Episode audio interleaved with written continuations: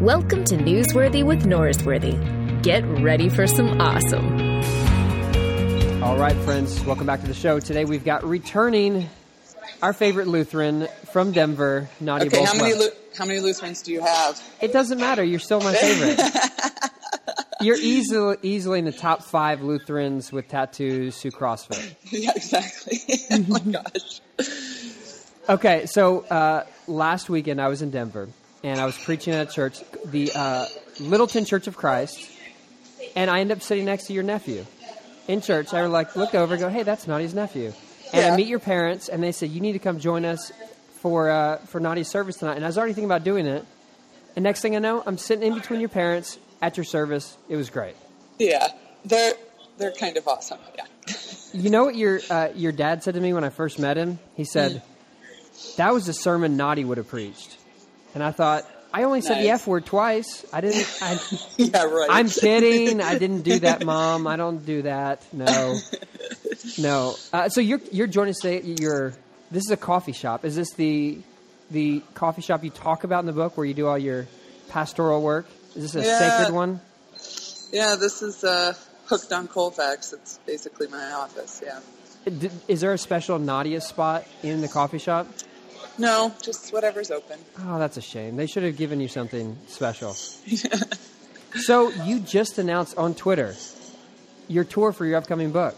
Yeah, That's yeah, exciting. Just, this- just like two minutes ago. Yeah.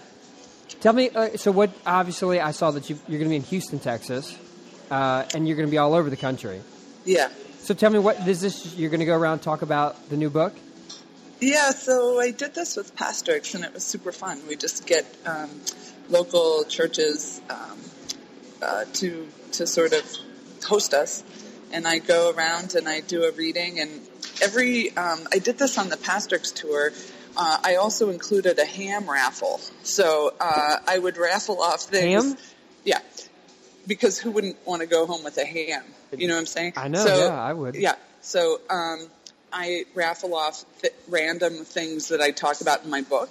So because the readings are a little intense, um, and so I'll do a reading, and then we'll take a break and do a raffle. So I get a kid from the audience to help me draw tickets. And last time I, I raffled off um, a cassette tape of the Ramones and um, uh, cotton candy, Okay. and and then um, a, a gift certificate to a, lo- a local tattoo shop, which is inevitably won by a seventy-year-old woman. Yeah, and then not? And then at the end of the evening, a ham. And then um, this time, I'm I'm raffling off things I mentioned in the book, but it's a different. I'm raffling off. Um, a Christmas ornament that has a pious Santa kneeling at the manger, which is like my least favorite thing in the world. I talk about that in my book. and sheet music to a little drummer boy, which I also detest. And then um, Do you just hate Christmas? no, I just no, I just hate sentimentality when it's mixed with religion. Anyway, so and then uh, a Virgin Mary belt buckle, Of course. and yeah. and then and then also a VHS copy of A Thief in the Night. So that's going to be people are going to fight for that. And then at the end of the evening, again, I will raffle off a ham. wow. It. I, I mean, I'm sure your book's great, but all those raffle items is enough reason to come to this. It's really the only way I can get people to show up. Yeah. Yeah, I, I mean, I'm going to have to drive to Houston just for the chance to get a belt buckle and a ham. See, it works. Yeah. Yeah, I'm, I'm already in. So, are you going to literally drive from city to city? Is that how that Oh, God, works? no, no, I'm how do you flying. how do you fly? I'm ev- flying. Like, is there enough time to do that? It seems like every day you're in a new city. Does that actually work? Yeah, it's it's rough. I actually told my publisher I wouldn't do it by myself again. So um, I have different girlfriends who are doing two cities a piece with me, Okay. and and so so that I have someone to kind of you know watch out for me and to make me laugh and because I, I get I, I kind of isolate a little bit on the road. So Well, um, it's, it, it, I'll have someone to be with me, which would be better. You know, it's funny. I, like I'm totally not in like conservative Christian context usually, and I was telling some evangelicals who were friends of mine that I'm not doing a book tour by myself, and they were like, "Oh, for accountability," and I'm like. What? Like, what? No, no. I just get like kind of depressed, and I was like, literally, if I wanted to try to have sex with somebody when I was on the road, I wouldn't even know how to. I would just embarrass myself the whole hmm. time trying to figure out how one would do that. Like No. evangelicals and conservative Christians are so completely obsessed with sex. It's ridiculous. And so the first thing they thought was, "Oh, is it so you don't have sex?" with some-" like, what? I don't even know how you do that. What? No. Well, I don't know the follow up question to that. They didn't teach me that at podcaster school. I don't know how to follow up to that one. Well, um, so if you were going to, if you were to be in, in Dallas, you could come work out with me, but uh, you're not going to be here. So that's heartbreaking. Why didn't you pick Dallas? Why did you I go did- Houston? I did Dallas last time, and I wanted to do Houston this time. Oh, I don't know. fair yeah, enough. it wasn't. Yeah, yeah. We'll come to Houston. We'll work out. That's a long drive. That is a long drive. I was the only. I actually was top of the leaderboard in my gym yesterday. Uh, I, I would- did you get a PR on Annie yesterday? Oh yeah, two days ago. Yeah, Two days 6:30 ago, okay. Six thirty-six, and then. um But yesterday, I was only one of two girls who could even do the the workout RX. What was it? Because it it was a ton of um, heavy power cleans. Uh, it's forty-three kilos, so ninety-five pounds, and then sixty chest to bar pull-ups. Would you told me you're good at that movement, which I never would have thought someone as tall as you would be good at chest to bar.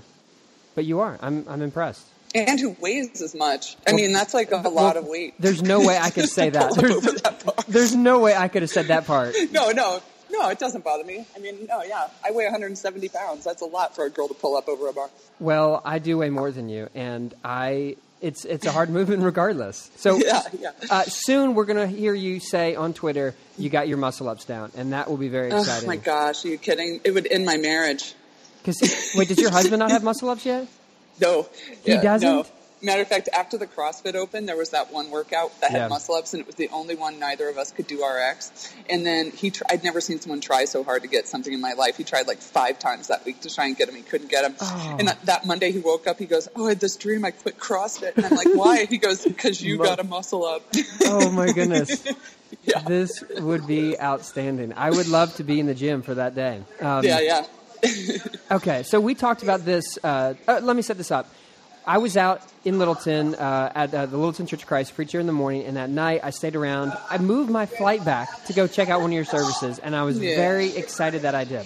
And I was at the service, sitting between your parents. So about forty percent of the time, your dad or your mom was in one of my ears, telling me something, giving me running commentary on the service. and oh my god, your mom is so stinking charming. Your My dad's mom's great too. Amazing.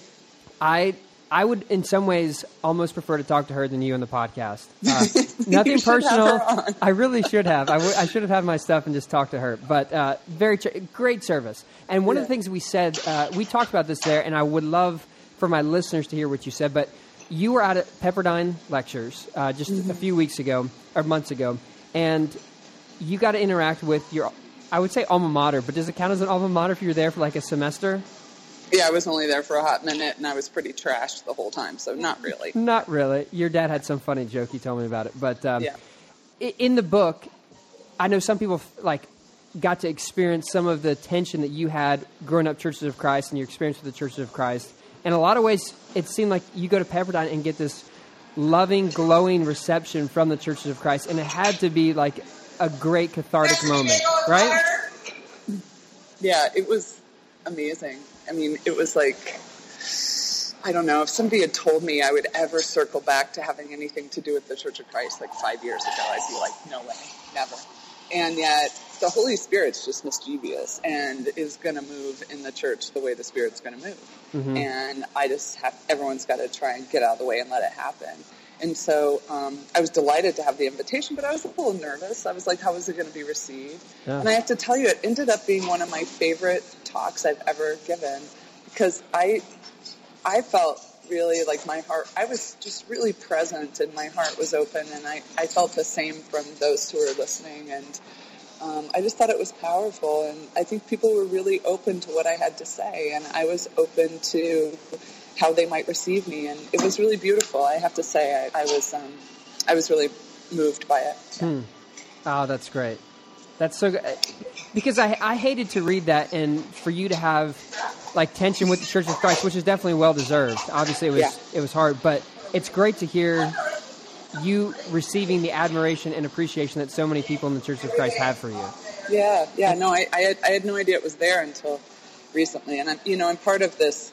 I'm not um, very public on Facebook as as a private individual. I have a, and there's only two Facebook groups I'm a member of, and one is the the private one for my congregation, and the other is Gal three two eight, which is um, which is a really grassroots group in the in the Church of Christ that's really working towards um, gender equality in the church. Yeah. Um, and um, I just love them. It's a great group. Yeah. Oh, you you were there when uh, when Sarah Sarah Oh Barton my did. gosh, that was, I'm, I'm telling you, the whole day was amazing.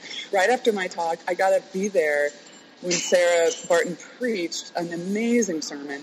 And, um, and I was up front kind of with her family, and I, we'd never met face to face before, but of course we know who each other is. And then, so she came up to me and I said, can I, can I just give you a blessing before you preach? And I gave her a blessing and it was just, it was beautiful. And she just killed it, man. She just like knocked it out of the park. And to be there the first time a woman preached at the lectureship was just, I don't know. I was, um, I'm just, man, I'm just, I'm just happy to be alive right now.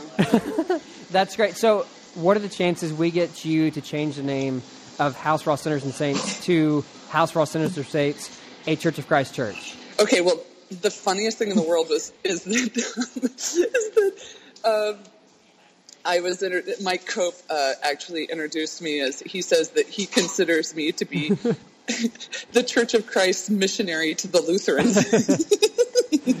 yeah. How great is that? This is hilarious. Yeah. Oh, that's- yeah. that's too good. so. I want to hear what you thought. Like, how did you experience? What did you see at my church? Like, Okay. that's a question I often ask people after the first time they go. Like, what did you see? Now, do you usually get them to record it and tell everyone in the world No. what they thought? Okay, good. Well, okay, so we go to this. Uh, I go to this church. Uh, I show up a few minutes early. Your parents said I had to get there early to get a seat. Um, you just walk Yeah, in. we run out of chairs. Yeah, which they're 100 percent right about. And but Yeah. though to be fair, you did give out popsicles as a way to say, "Hey, we're glad you're here," or because it was hot. One of the two. We're glad you're here, and we're sorry there's no air conditioning. yeah, here's a popsicle. Well done. Praise the Lord. Okay, Yeah. so first thing you notice uh, from my experience is it's in a circle around the table. So the architecture says what's most important is not the sermon, it's the table. Correct. Obviously, that's a, you made that decision. You wanted to go that direction with your church. Very intentional. Yes. Why, why did you want to do that? Well, for a couple of reasons. One is like you know, a lot of people are sort of in this millennial culture are very suspicious of institutions, and they're very suspicious of people presuming to have authority. And so, if you go to a traditional church, approximately one third of the physical space is for the two special people who get to stand up front facing everyone else. So, um, it, it really is um, a holdover from my Church of Christ upbringing, I would say, because of this um, sort of democratization of leadership in the church, right? So, um, because of that, we wanted to democratize the space as well, um, so that it, people didn't walk in and go, "Well, why do two people get a third of the space?" You know, and everyone else gets all the rest. So, and we wanted to show that the table is both literally and metaphorically at the center of our lives together. But you do know that, like you and I in our respective churches are the ones who get the thirty percent. It works out in our favor to give us the space. Did you know that? Like you, you could have more space and make it the Nadia show. Yeah, you know, uh, danger, danger. That doesn't sound right. oh, okay, now I, I mean, know. like this is something that people are sometimes surprised by because I have this big personality and I'm a public figure. Is they're often surprised by how little of me there is in the service. Yeah, I, you you didn't even preach uh, Yep. on Sunday. Uh, Reagan is that his name? Reagan, yeah, Which he preached a good sermon. He made an insight about uh, Jairus' daughter and then the woman who's bleeding for 12 years. I never Yeah. picked, picked up that she'd been bleeding for 12 years, the same age as the girl. Great insight. He tied that together. Uh, he did a good job. But it was probably like a 12 minute sermon, right? yeah, that's standard. Yeah. And so I know I know that is the tradition. As a preacher, I know you like to talk. I know you're a speaker. Do you ever feel like, mm, 12 minutes, maybe I should talk a little bit more? Um, very rarely, very rarely do I feel that because um, I, I just believe in economy of language, and my sermons are um, they're very compact, and so I don't I don't make the same point over and over in three different illustrations. I hit it and move on, you know. So. Um, and it's like too tempting for it to become about me or about the preacher when it kind of goes on and on and on. So, um, also in a way that that portion of the liturgy that's called the Word, where it's the reading, you know, the the readings from scripture. We read a lot of scripture out loud. Yeah. We sing the psalms. And then the sermon, the other part of that is open space, which is that 10 minute Yeah. period. So for as much time as I'm talking, people have to sort of reflect and respond and then to write the prayers that are going to be read later in that service. So in a way, the sermon is 20, 25 minutes long. It's just there's only a preacher talking for half of that. Why do you think that in many of like the mega churches we see across America, it involves a preacher talking for 25, 30 minutes? And w- what do you think is going on behind that that makes that so appealing to so many people? Um, I don't know. I find it tedious. I, I have no idea. I, I, I rarely hear a preacher I want to preach for that long. But um, but that's Lutherans. I mean, Lutherans preach for a, a shorter amount of time. That's just part of the tradition. So um, you know, there is just always this temptation for church to be about the pastor, and I just think it's easier for that not to happen if the sermons are shorter. Yeah. No, So- I mean, you can't go to that service and think it's it's the Nadia show. Oh my God, no, of course not. No, it's their church. Yeah. and that's communicated there. You had um, some sign up of you know people had to do something for next month, and you needed five or six volunteers. And your dad leans over and says, just as someone's announcing, it, they're saying, "Hey, we need people to fill out and do this." And you had some bit about you might not want to, but you need to do it or something. And your dad says, "They're going to have this all filled up by the end of the service." And he was 100%. Dude, Yeah, yeah, for real. Okay, so um, the we the the line we like to say is like, look, doing cleanup for a month might not be your joy, but it just might be your turn.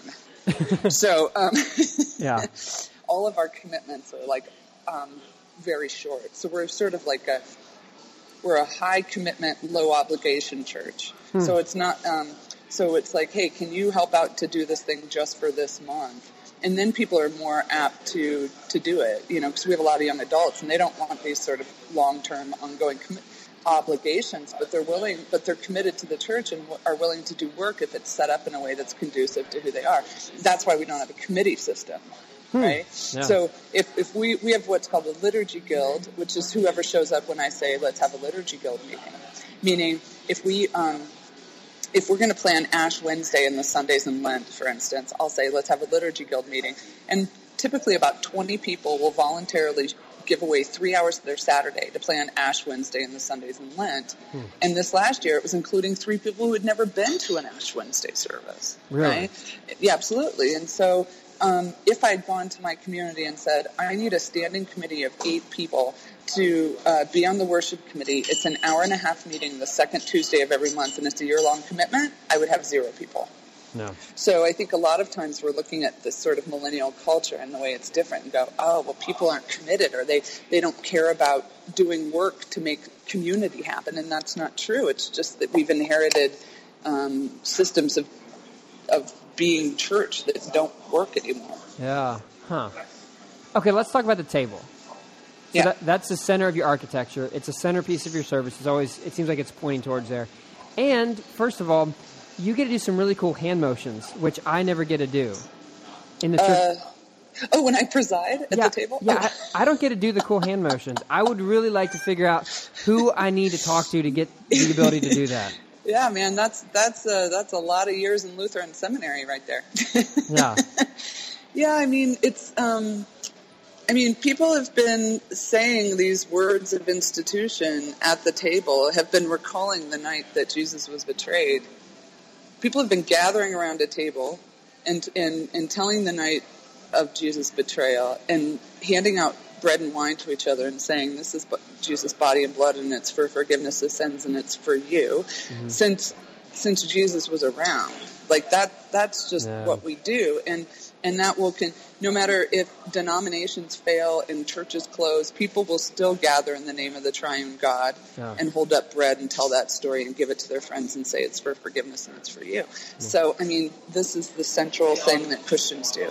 So that morning when I was at your parents' church, we took communion, and tray was passed, cup was ca- passed, and I took it, passed it actually to your nephew who's sitting right next to me, who Yeah. informs me I'm not baptized, so I'm not going to take it. For some reason, he, he wanted to tell me that, which I'm glad to know, Jackson. And then he passes it down.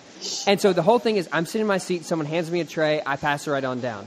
Right. Your service, people are literally getting up, they're walking to you. To uh, was it four people, two or four people that were administering Eucharist? There's a total of nine people who are serving the Eucharist. Yeah, oh, because you had one with the bread With and one. three three stations. Yeah. Mhm. And so they go to these different people. What do you think Right. just the act of actually getting up, walking, compared to sitting at your at your seat and someone handing you a little wafer and a little cup? Well, to me, there's this thing about receiving it rather than taking it, right? So when you walk up, you extend your hands and you receive it from somebody who looks you in the eye and says, Child of God, the body of Christ given for you and the blood of Christ shed for you. So there, there's a couple times, and there, there's a, a few times in the Lutheran liturgy where those words, for you, are so central. Um, one is in the absolution. So we always have a confession and absolution at the beginning of the liturgy. And it's so important that the words like, your sins are forgiven, God forgives your sins, you are forgiven. That direct address is so important. And so another time is when you're receiving the Eucharist. You go to a, like an Episcopal church and they might hand you it and say, um, the body of Christ, the bread of heaven. I'm like, well, that's that's a lovely descriptor. Is it for me? Like, I want someone to say, look, look at me and go, this is for you, right? And then the other time, hopefully, is somewhere in the preaching that there is some sort of um, gospel that is for you. This means it's for you. There's enough, like Reagan's sermon, there is enough healing to go around for you and for others, right? In some way, there's a direct address that, that has to do with here's God's gracious action upon us and it's for you. Whereas what you know what I've said many times is what passes for preaching in most contexts is some version of here's the problem and here's what you should be doing about it. That's hmm. not good news. Yeah. That's it. That's leaving with another to-do list. That's not good news. Good news has to do with here's who God is and what God has done on your behalf, and it's real and it's for you. Now that you're free, what what are you going to do? Yeah. That's totally different, right? Okay. So you've said that you're just a law and grace preacher. I've heard you say that before, and I know that's Long go. Yep. long is Law gospel. long- Yep. See, I'm not Lutheran. I don't talk That's like that. But that's a Lutheran thing. So, can you explain to me how that service was law gospel, like Mm-hmm. on Sunday night? I know you weren't preaching, but Yeah. do you think? It, w- Well, um, as soon as we gather, um, we confess our sins. Like we gather and we go, you know, the, the confession. I wrote um, some of the liturgical texts in that bluegrass liturgy we did, and um, and it says, "Let us confess that God is God and we are not." Right. So then we say, look, we failed to love our neighbors as ourselves, and we and we haven't done everything we should. So we sort of go, look, the law has convicted us. We have failed to per- perfectly uphold whatever is convicting our conscience at the moment, right? And then and then somebody says, um, look, God is gracious and merciful and slow to anger and abounding in steadfast love and loves you as you are, and you are so completely and totally forgiven. You have to remember that you're forgiven. Like you, you are not defined by what you failed to do, what you've done or failed to do. You're you're defined by the love of God who claimed you. So, um, so you just start with law gospel right away, right? Yeah. And so, so then it, and it builds to this, you know, and even in the Eucharistic prayer, I say, you know, on the night when he was betrayed, our Lord Jesus gathered with his faltering friends for a meal that tasted of freedom, right? Mm-hmm. So it's even saying, amongst this broken humanity, which were his friends, right? I mean, his friends failed him. His friends betrayed him. Not just people who lived later and heard the story. We're talking the people who loved him most couldn't couldn't live up to anything. They couldn't be the people they wanted to be, right? Yeah. And and then Jesus goes, you know, this is my body. It's for you. It's for forgiveness of sins. This is real, right? And then hopefully in the in the in the preaching, there's some sort of message of like here's the way in which we're we're sort of we, we fail here's here's a way we fail and here's the way god saves us anyway right Yeah. so um, the whole thing is is law gospel to me yeah. Hmm. That's good. I I, I like the uh, the confessional part. That's not something that in my tradition that I do a whole lot in the church I'm a part of. We don't do that. and I, I really liked what what that does. It puts you in a position where you're saying, "Yeah, I don't have this all figured out. Right. I've got problems," and it kind of is. A, in some ways, like I always feel like the table is a leveling field, Totally. but so does confession. Confession does the same thing. Yeah, confession, it draws us to the foot of the cross and where the ground is level. Yeah. So, um, and so, uh, yeah, confession, that, that my whole talk at Pepperdine was about confession and absolution. The whole thing. Yeah. So, yeah, it's pretty, pretty critical. It's kind of a big I mean, deal. yeah, and Jesus talked about forgiveness of sins like all the time. People, I mean, that he got in trouble for that, right? Who are you to forgive sins? He, he talked about forgiveness of sins constantly, and I'm like, why, why doesn't the church do that? Yeah, it seems like it's a big deal. Yeah. okay, okay, so I also like that uh, service ends, people pick up chairs, and they turn this into a potluck Sunday. yeah. Is that a quarterly thing, a monthly thing? How often does No. that happen? Yeah, every other week we have a meal together. Once, once, once a month it's a potluck, and once a month it's a community meal. So several people in the congregation volunteer to cook for everyone. Hmm. So, but we we gather and eat together after liturgy, almost every other week. Yeah. Why do you? Why have you kind of created that as part of the uh, routine for your church? Oh my gosh, because breaking bread together again, that's what Christians do.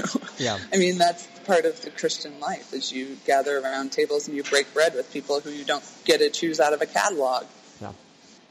Yeah, true. So, as I'm seeing like what you've done as pastor and starting this church, you haven't taken the opportunity to create a mega church. You've, in a lot of ways, pushed against that, and you've tried to create this.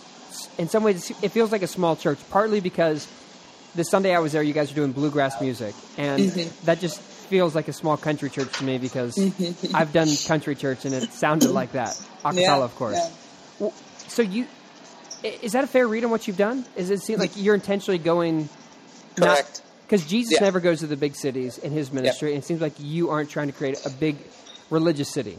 No, my gosh, no, no, no. I mean, we, we intentionally are staying small. Now, um, we're, we're happy to, you know, train train seminarians and send them out. So the, the way church growth has happened at House for All Sinners and Saints is that, you know, my intern from two, three years ago started a church in Rochester, New York. My intern from two years ago started a church in Austin. Um, we have people. Tomorrow, I'm preaching at the ordination of Asher.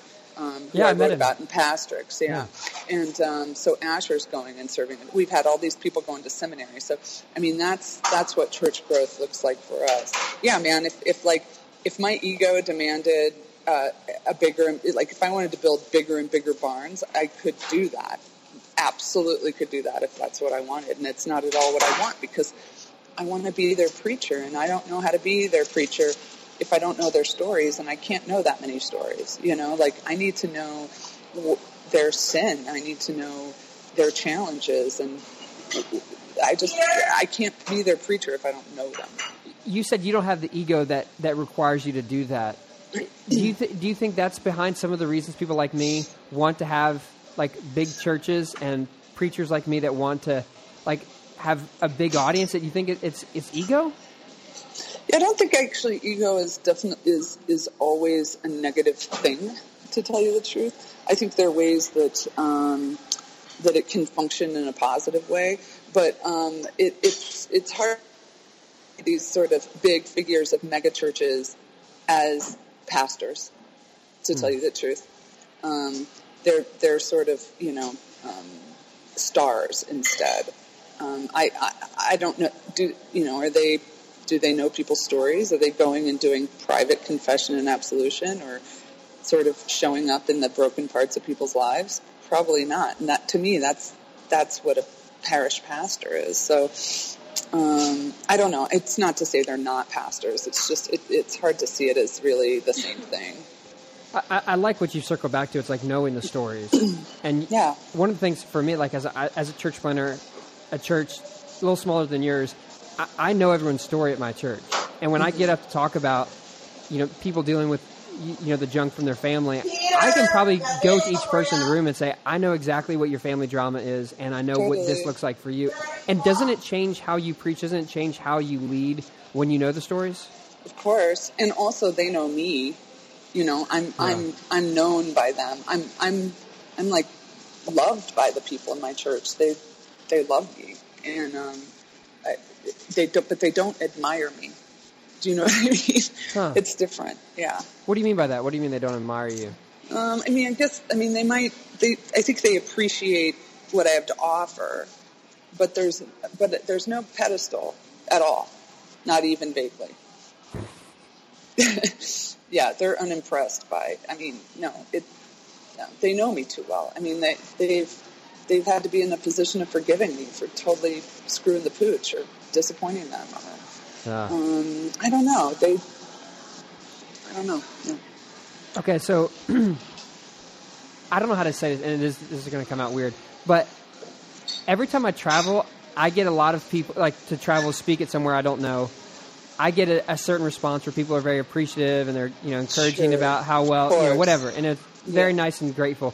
Uh, at my church, like it never, it doesn't happen like that because Correct. it's not like you're not oh this guy who comes in and That's speaks right. and it gives That's you right.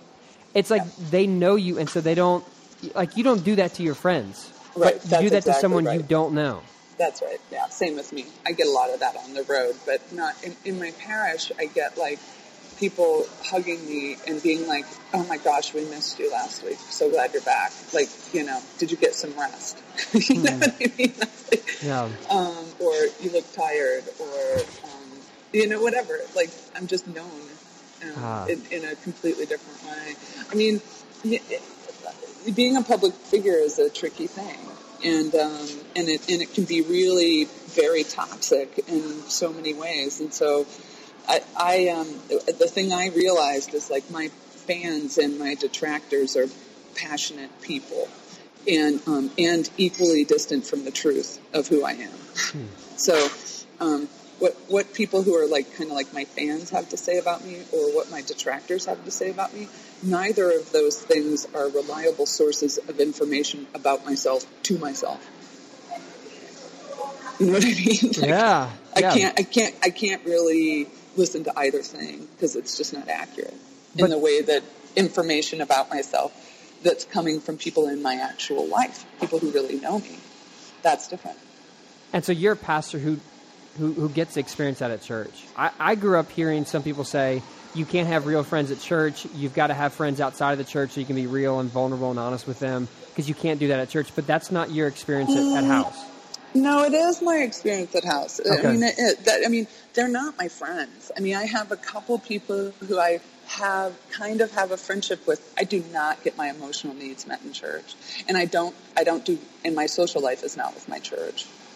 huh Um, I, I, but I'm, but I'm still known and loved there, but not in a way where like, hey, if I'm like really upset about something and needing support, I'm not going to go to someone in my church. Why is it that? just creates creates a weird dynamic. They need to. I need to make sure that no matter what, their need comes before mine because I hold an office in that community.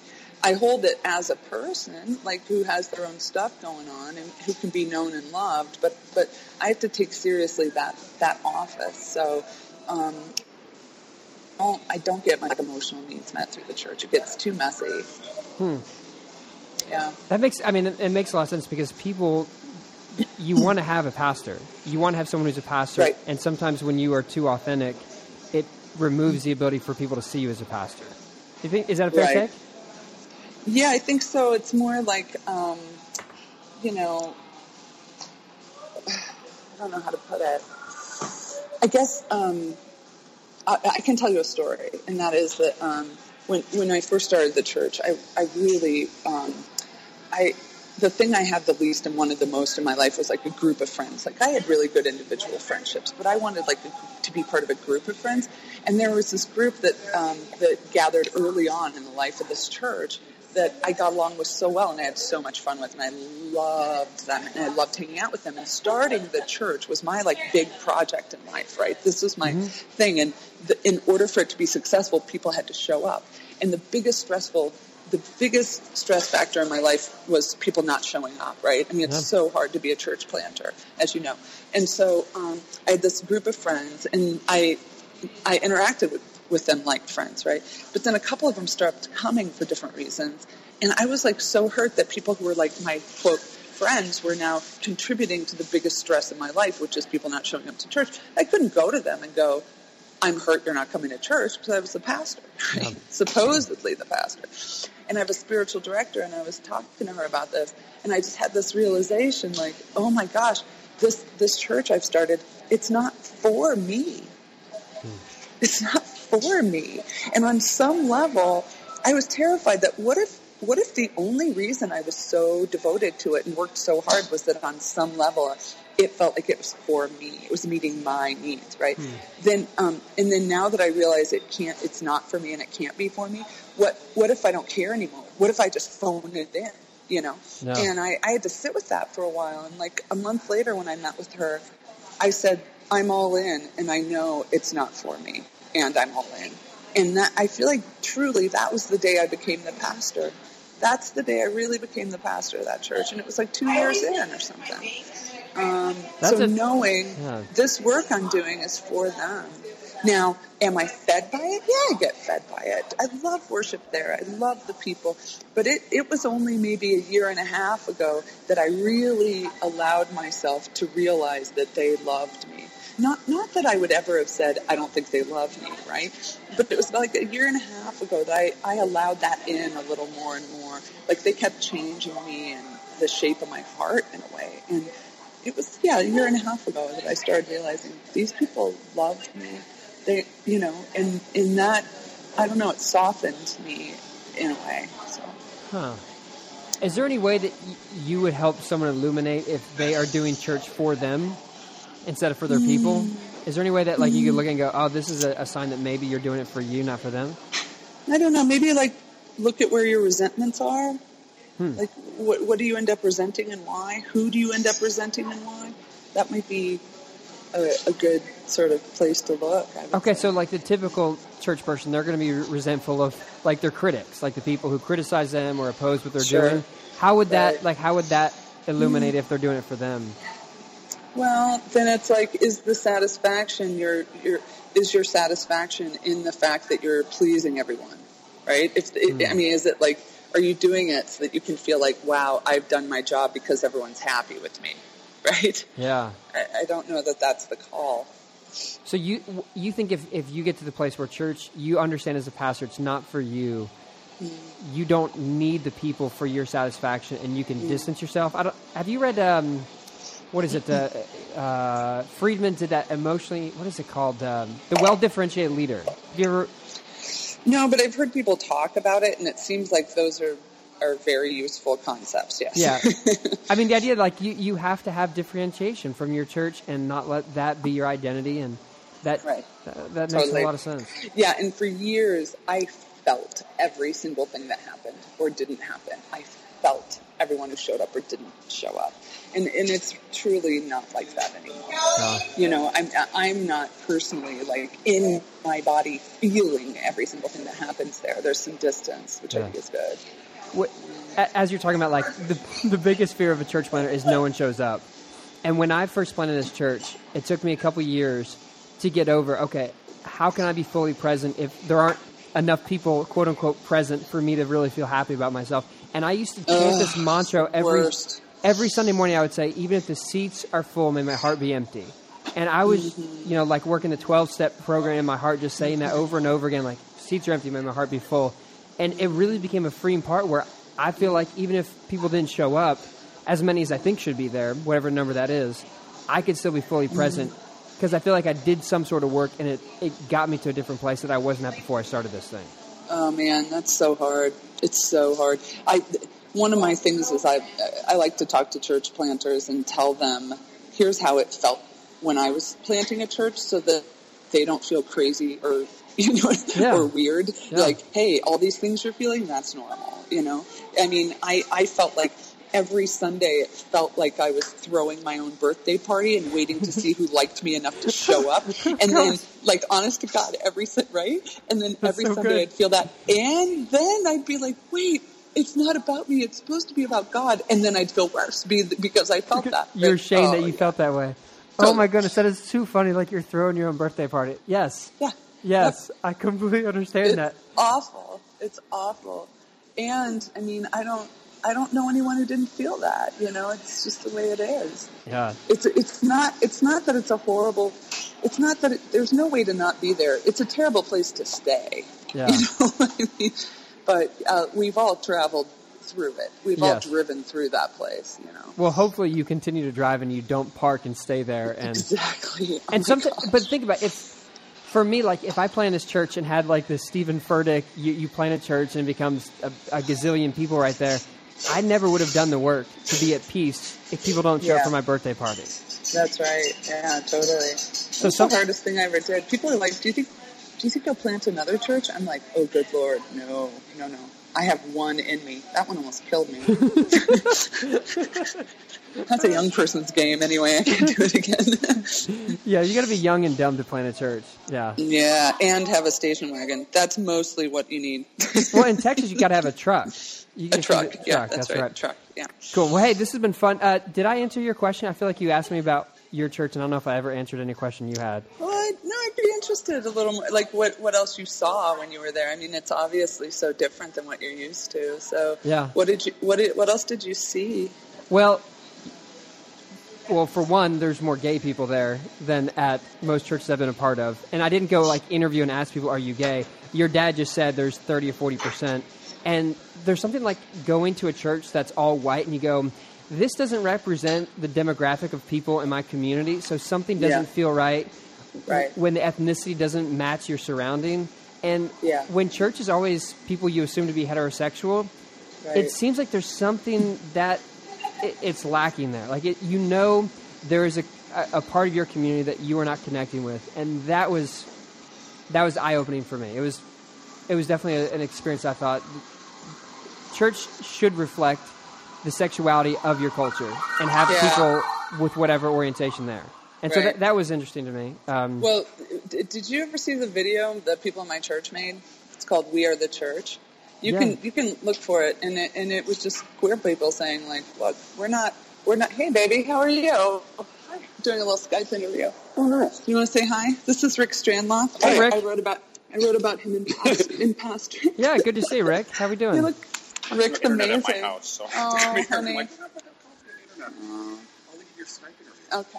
All Nice right. to see you. Nice to We'll see you. tomorrow. Love you. Are you coming to the ordination? Okay. All right. Bye. See, she Uh, she's a, a woman of the people. She's just pastoring all day long. Yeah.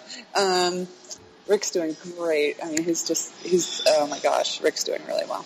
Um, anyway, what were we saying? Oh yeah, the video. So, it, like, it, you know, all these conferences or these churches or whatever, they're having conver- these brave conversations about, you know, the issue of homosexuality or whatever. And so I just, you know, I did that video for the Nines where they wanted, how does your church deal with the issue of homosexuality? And I just gave all the time over to queer people in my church who were like, oh, sorry, we're not an issue. We're the church. Hmm. We are the church. Like, we're hmm. not, we're not an issue for you to make decisions about. We're your brothers and sisters in Christ. We're part of the body. So, um, it was just five minutes of people introducing themselves as as Yeah. hey we're, we're we're actually part we are the body of Christ. We're not a group that's waiting for you to decide whether we we're worthy to be a part of you. We are the church already. And there's your impulse to democratize the church again. Like they want you to speak, and instead you let your church speak. Yeah, I do that a lot. I mean, like when the SCOTUS ruling came out, Sojourners said, "Hey, could we have a quote from you?" And so I went on my church's Facebook group and I said, "What do you want me to say?" And I pulled a quote from someone and I quoted them. Hmm. So yeah, man, you gotta. I mean, that's the way it works nowadays. You can't. I mean, you can't be this sort of. You, you can't be this pastor that's like everything's about you. It doesn't. People don't respect it, and it doesn't work. And I, I don't feel comfortable with it. Hmm. I'm suspicious of myself. I'm very suspicious of myself. So I try to create situations in which I, I, you know, have a little accountability, or you know what I mean, or other voices are present, or whatever. Otherwise, I, it's like it would become a heart of darkness situation really quickly if I didn't have hmm. that impulse. I think. There, it's almost like there's something in the Bible about the priesthood of all believers, which you actually believe. Yeah. Yeah. Yeah, I mean, the funny thing is that Martin Luther coined that term, but the but the Church of Christ lives that out so much more. Well, the priesthood of all believers with a penis, you know. But, uh, Oh, I thought we were going to go through the whole conversation without something. without me saying penis. Well, yeah, no, Yeah. without the gender thing. I'm just telling it like it is. I mean, but there No, is something something, about yeah. it was like any any male member of the church, you know, who's baptized can lead the prayer, can do this or can do that, right? Yeah. So you know, it's better than only one person can do it. You that way, at least only half the people can do it. You know, but um, The percentage is going up. It's going up. the percentage going up, yeah. Yeah. So, um, so the irony is like, yeah, Martin Luther coined that term, but you see it more prac- that that sort of democratization of leadership in the church practiced in in the Church of Christ among the male members. Mm-hmm. So um, that was that was something I feel like I brought from my tradition as well, yeah.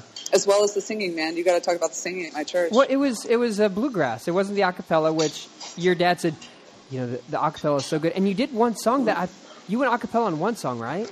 Yeah, during communion. Yeah. And so everyone's in a round, and so they're facing each other. Which I, I've got a friend in, in Farmers Branch, like North Dallas. His church, it's not around, but it is. It's like you look at people when you're singing, Yeah. and that is like double down at your church, which I really get how Yeah. the singing can be really good. Yeah, totally. I mean, it's just people. It's like sitting in the middle of a 200 person choir. Hmm. Yeah, Yeah, it was neat. And yeah. I, so- d- I never understood that thing that like Lutherans and other mainline Protestants do, where they they remove all the good singers from the congregation and seat them somewhere else. Uh-huh. Do you know what I mean? Yeah. Like, I like, what are you doing? Yeah. They should be in the in the community. We, my little, the church I grew up in in rural southeast Ohio, there was one lady who was uh, a soprano who would kill. Like there was one song that had like this real high part, and everyone would kind of just like turn and watch this lady in this you know 400 member church because she was going to hit the note and she was the only one who could. And there's something like really charming about that. It's like Totally. we're all here together. Yeah, totally. I mean, I say that in the church I started is, is instrumental, so I've, I, I really haven't Yeah. been that committed to how charming it is. But Well, conceptually, I but- get it.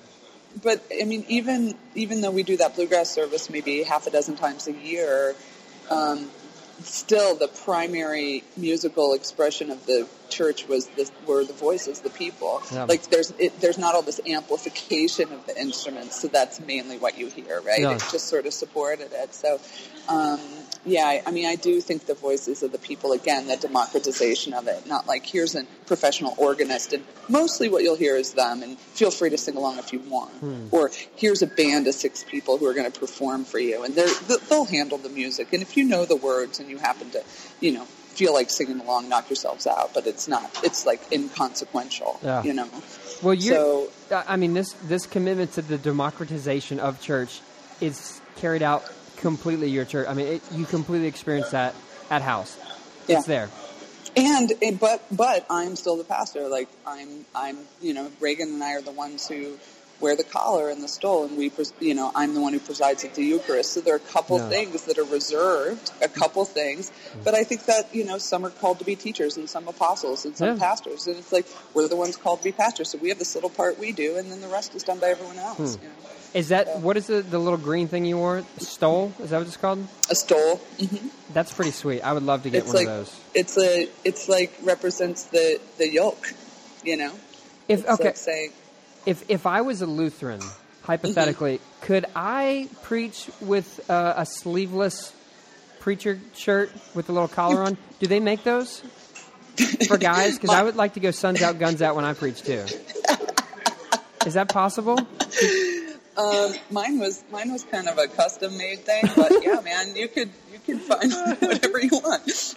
oh, that's too funny. I um, yeah, that's that's outstanding. It was it was a lot of fun being at your service, and one thing I really appreciated is that we had to get a picture afterwards, so we took a selfie.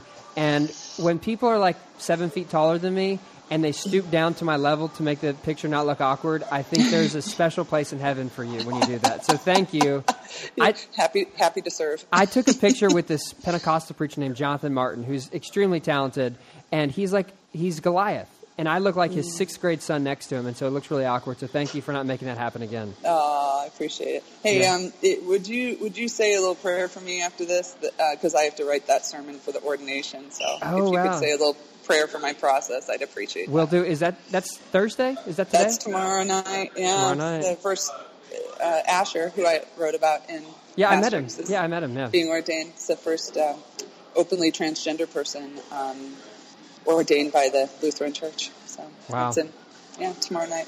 Really exciting. He's a oh my gosh, a beautiful theologian. Oh my gosh. I'm so glad he's going to be a pastor. Well, Yeah. not it. This has been a blast. Thanks for talking, yeah. Come back anytime. and uh, we'll uh, we'll make sure to get the word about your book out when it comes out in uh, two or three months. Sep- September 8th. Sounds good. Yeah, people can pre-order it now. Oh, they can. Okay, Yeah. I'll, I'll put a link on my site then. Oh, thank you. I appreciate that. We'll make it happen. All right, thanks, brother. Thanks for checking out Newsworthy with Norsworthy. Make sure to subscribe to the podcast on iTunes. You are now adjourned.